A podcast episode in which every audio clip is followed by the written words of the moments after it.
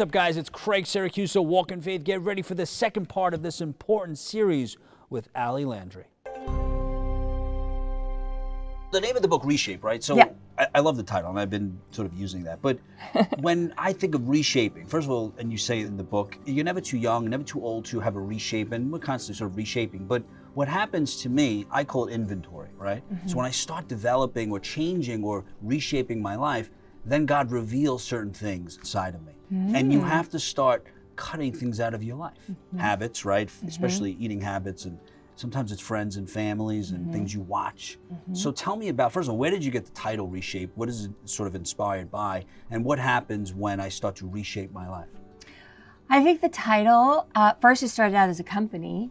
It came from when I was doing that talk show, mm. and it was my health that I had to reshape. I went to a naturopathic doctor. I got my first blood panel done. I had so many aha moments. I was having a different experience, feeling like I had a say in all this. I could be an active participant in my health and change the way I feel. I don't have to settle for feeling like mm. this. And that was so empowering to me, especially because I knew that all of my other friends were feeling the same way. And if I could share this with them, to help them change, then my gosh, it's so empowering. But none of my friends were talking about it. They were just like, yeah.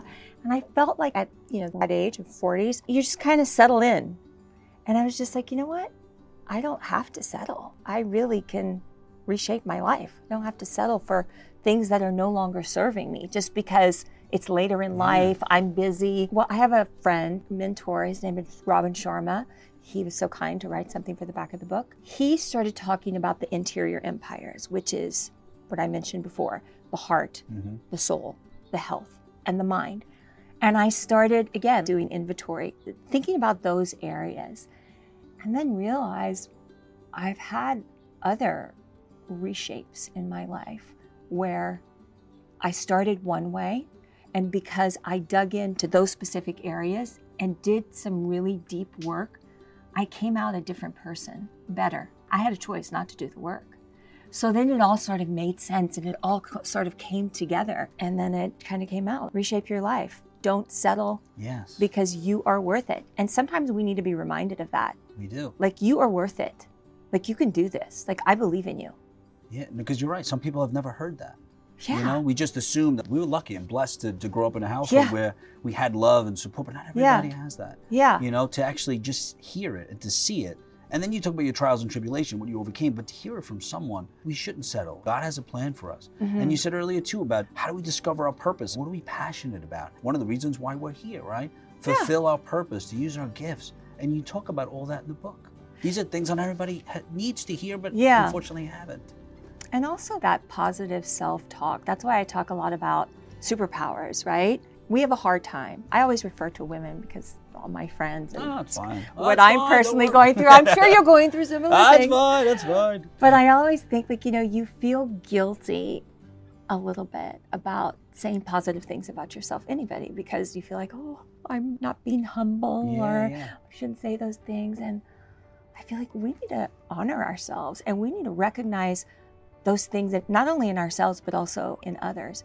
And so I go through a process, or at least talk about it. How do you recognize your own superpowers? And let's Yes. give ourselves a little pat on the back. You are an incredible communicator. You're able to connect with people and connect people, right? That's a superpower. That's actually what I say. When people say, "Who am I?" I say, "Communicator for Christ."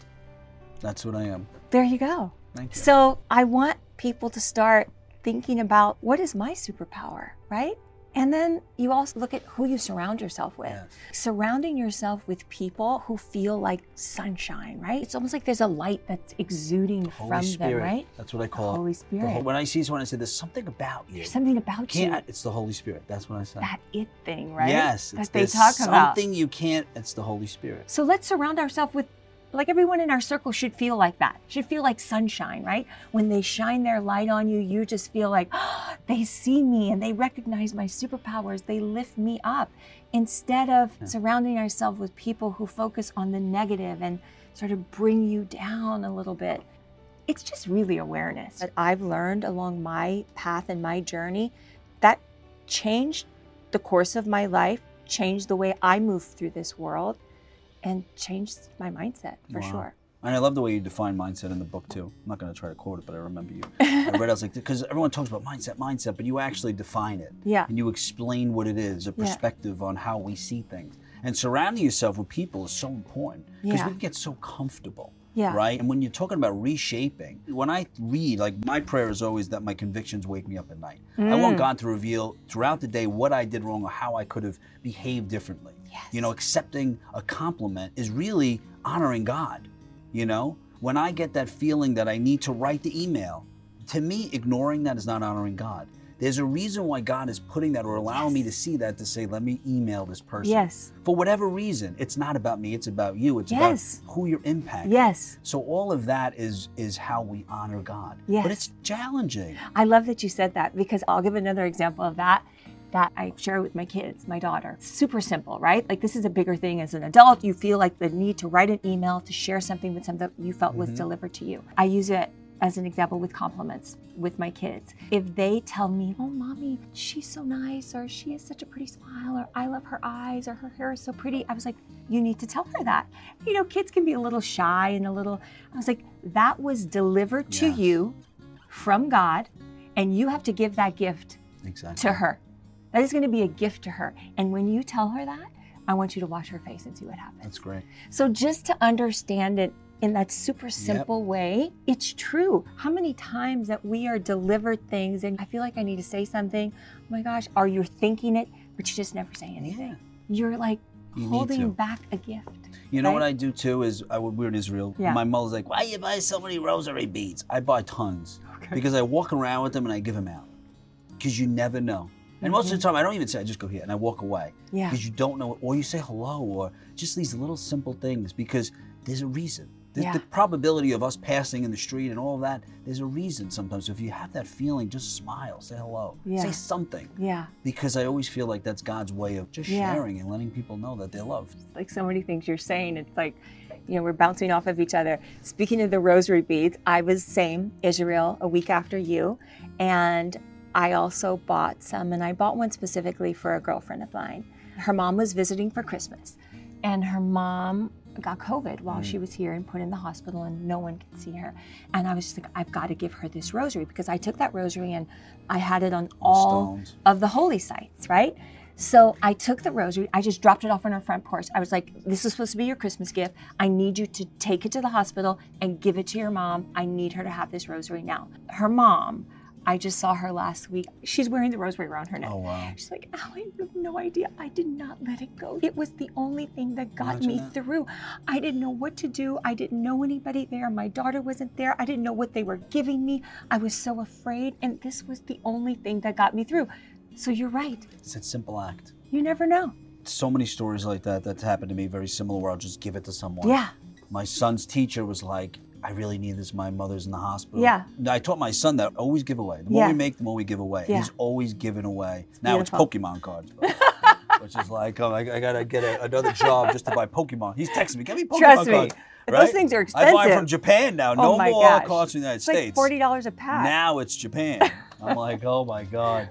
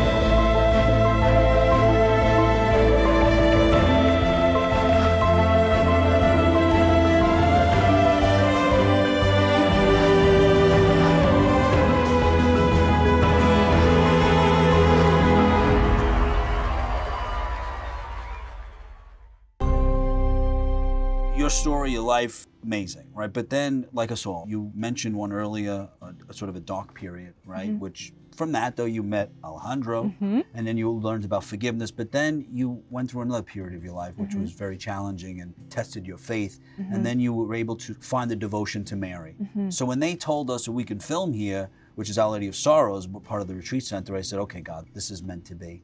Now you leaned on Mary during that time. Something happened, a spiritual part of your life that sort of allowed you to move forward. Yeah. What took place? So I grew up Catholic, right? Prayed to Mary. And then in my 20s, my friend, Protestant, got me to start reading the Bible, told me pray straight to Jesus, don't bother with Mary, saints, go straight to the big guy. So mm-hmm. I was like, well, yeah, that makes sense to me, right? And I sort of just that, even though when I went back and sort of recommitted to my Catholic faith, I was still just like, I respect and love Mary, but I mm-hmm. was still praying to the big guy. And then when a tragedy happened in our family, and I tell the story in the book where we lost my husband's father and brother in a horrible incident. We were angry, really angry with God because his father was the most beautiful soul that mm. you will ever made. And then you question, how could you have taken, like, what are the good ones, you know? So it was tough. I saw my husband struggling. You know, we were still going through the motions. We were going to Mass on Sunday, but we were upset. And we didn't really know how to get back into that relationship with God at that point. We just didn't understand. There was no answers, right? And I was asked to host a Catholic conference. And I remember there was a priest, his name is Father Michael Gaitley, and he wrote a book it's a devotional to Mary. I'm sitting on the sideline watching in the wings because I'm getting ready after he goes off. I'm going to announce the next person. It was just something came to me in that moment. And I have chills right now. I totally have chills. Well, I'm telling you. And I was like, it's Mary. Oh. And I want to cry. I was like, it's Mary. As soon as I had a break, I bolted to our hotel room where he wouldn't even come down. I said, Alejandro, you need to meet this priest. And Father Michael Gaitley, there's a devotion to Mary, and I'm telling you, Mary is the way. When I hear myself say that, it doesn't even sound like me. And I set up a meeting with Alejandro and the priest. He gave us this book, and we started this devotion, and it was a miracle. It was Mary that brought us back in union with her son. Wow. That was crazy. I don't know how we would have got there otherwise. I mean, I'm sure we would have, but it was just like, See bam, things have to line up? delivered. Oh. Boom. Call Alejandro. He met the priest. We read the thing, and there was not a doubt in our mind. And then it was such a graceful, peaceful, beautiful journey back into relationship with God because we were angry. We were really angry. And here we are today, where my husband, and he'll share it with you, is about to make the movie of Mary. It's unbelievable. But how many things had to line up, you Crazy know, at the conference, the priest, the Yeah. book. It's amazing how God And I didn't even have a devotion. I wasn't even praying to Mary. So now, you know, all hail to the Queen. That's why, that's why when they said to come here, I said, this is the perfect place. yeah. It's the perfect place. Yeah, for me, my moment was Fatima. We were doing a pilgrimage. I don't think Wow. about Senior Jamie was there. He was there, the Brazil one. Or if he Uh-huh. was, he was probably in a hotel. But I had this call. I was filming a documentary on a bunch of kids going to meet uh, Pope Francis at the time, or maybe it was Pope Benedict. And I had this feeling of the Holy Spirit Uh-huh. that really transformed my life. Mm. Because I was always in TV and always chasing, but that was the moment where I called my mother and I said I was sorry for like the things I was doing, you know, because I wasn't living the life that she intended for me to live. And then I was on that journey to find out who's this Jesus guy that's been chasing me my whole life. I've always involved in the church, but then like you know I want to be a director and a filmmaker. Yeah. So you start running and You following what the world your says. way. Yeah, and then I realized like that I needed to find out who Jesus was. And Yeah. then I was on that journey for the past over 10 years, just on fire for my faith, just Mm-hmm. really trying to take all the gifts that He's given me Mm-hmm. and use them for His kingdom. And that's what I've been doing. Same as you. I mean, you know, and it's not easy in this business to be so open about your faith in Hollywood and, and just in general. I mean, it's challenging. Yeah, it is challenging. It is challenging for sure. But you know, it is what it is. It is who I am. Yes. and you're honest and you're open. Yep. So I'm hoping that, I don't know, great things will come. Oh, I'm, t- I'm I don't know you. what's in store. I'm telling you. I mean, and I know, you know, I'm we just open. finished the book. I, I, the process. I mean, I thought it was like three months. I'm like two years, three years for a book. You know, all the rewrites and edits. So I know what goes into it. But it's amazing because I'm telling you, you have it all in one book.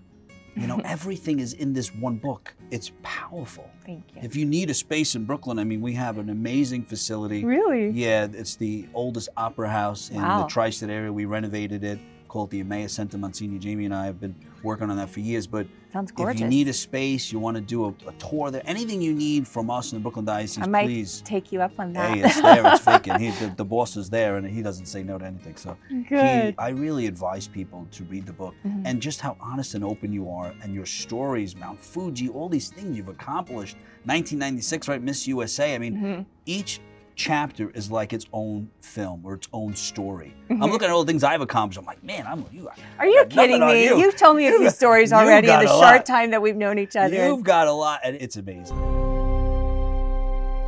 Hey guys, I hope you enjoyed today's special episode with Ali Landry. Always remember you have the ability to inspire and evangelize through words and actions. God bless you.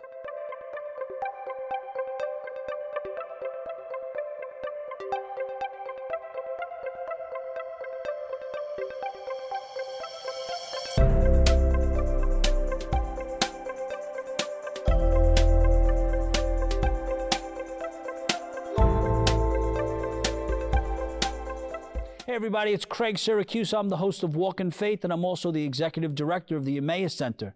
If you would like to find out ways that you can contribute and help us bring the Word of God, help us evangelize, please log on to emmausbrooklyn.org for more information. God bless you.